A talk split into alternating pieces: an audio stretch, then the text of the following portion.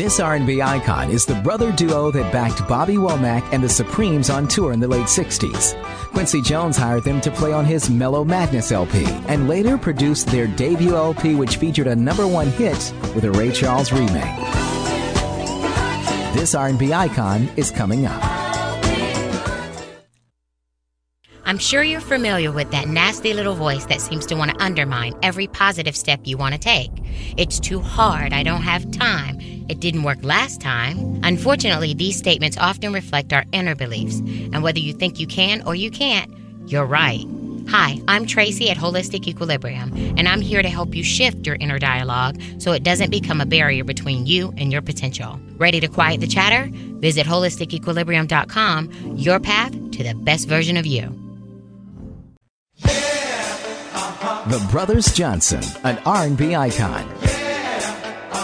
Guitarist vocalist George Johnson and bassist vocalist Louis Johnson formed the band Johnson 3 Plus 1 with older brother Tommy and their cousin Alex Weir while attending high school in Los Angeles. After graduating, the group was down to just George and Louis, and they were going by the name Brothers Johnson. The two got their first professional gigs playing for such acts as Bobby Womack and the Supremes on tour. Quincy Jones hired them to play on his LP, Mellow Madness, and produce their debut LP, Look Out for Number One in 1976. They scored a number one R&B hit with I'll Be Good to You, a Ray Charles remake. The Brothers Johnson would enjoy R&B chart toppers in 1977 with number ones Strawberry Letter 23 Hello, my love. I heard a kiss and 1980's Stomp, their third and final number one song.